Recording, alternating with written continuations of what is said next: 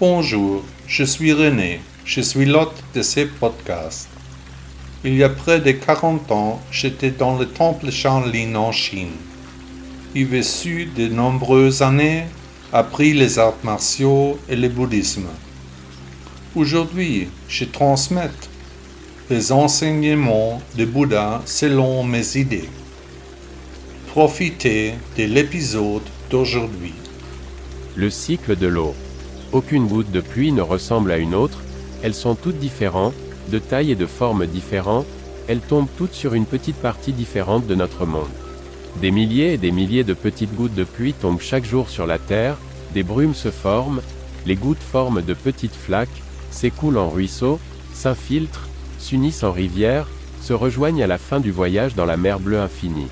Enfin, lorsque l'eau s'évapore à nouveau, l'humidité monte, forme des nuages mat, blancs, sauvages, qui deviennent de plus en plus denses jusqu'à ce que le ciel ne puisse plus retenir l'eau et qu'elle tombe à nouveau sur la terre sous forme de gouttes de pluie.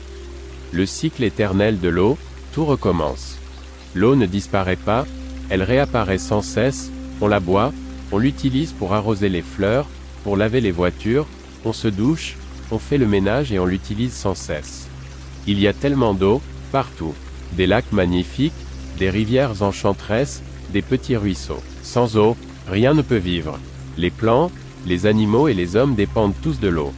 Qu'arrive-t-il à la goutte de pluie lorsqu'elle tombe sur la terre? Meurt-elle? Et si l'eau tombe du nuage, la goutte renaît-elle? La goutte de pluie peut-elle choisir l'endroit où elle tombe au sol? Le cycle de l'eau reflète en tant que symbole l'enseignement bouddhiste, il nous montre en tant que métaphore le caractère éphémère de la vie. L'eau est souvent utilisée dans les écrits bouddhistes comme exemple de vigilance, qui, à la fin du voyage, se transforme en la même sorte de rédemption que nous apportera l'éclairage. Nous, les êtres humains, sommes comme les gouttes de pluie dans l'océan, semblables à l'eau, nos composants sont des bioéléments qui trouvaient auparavant leur forme et leur expression sous d'autres formes, et qui reproduisent maintenant notre corps limité. Mais où se trouvaient ces éléments avant notre existence? Les habitants de la Terre sont composés en grande partie d'eau. Cet hydrogène était-il peut-être déjà contenu dans un autre corps? Servait-il déjà à un autre être humain comme structure de base de son existence? Comment nous comportons-nous par rapport aux aspects de la corporalité si nous devons partir du principe que le carbone dont nous sommes principalement constitués a déjà trouvé son utilisation dans d'autres personnes, animaux, plantes et chauds Le caractère ordinaire du cycle éternel de l'eau, du carbone et des autres bioéléments est-il peut-être à l'origine d'une partie de la Renaissance?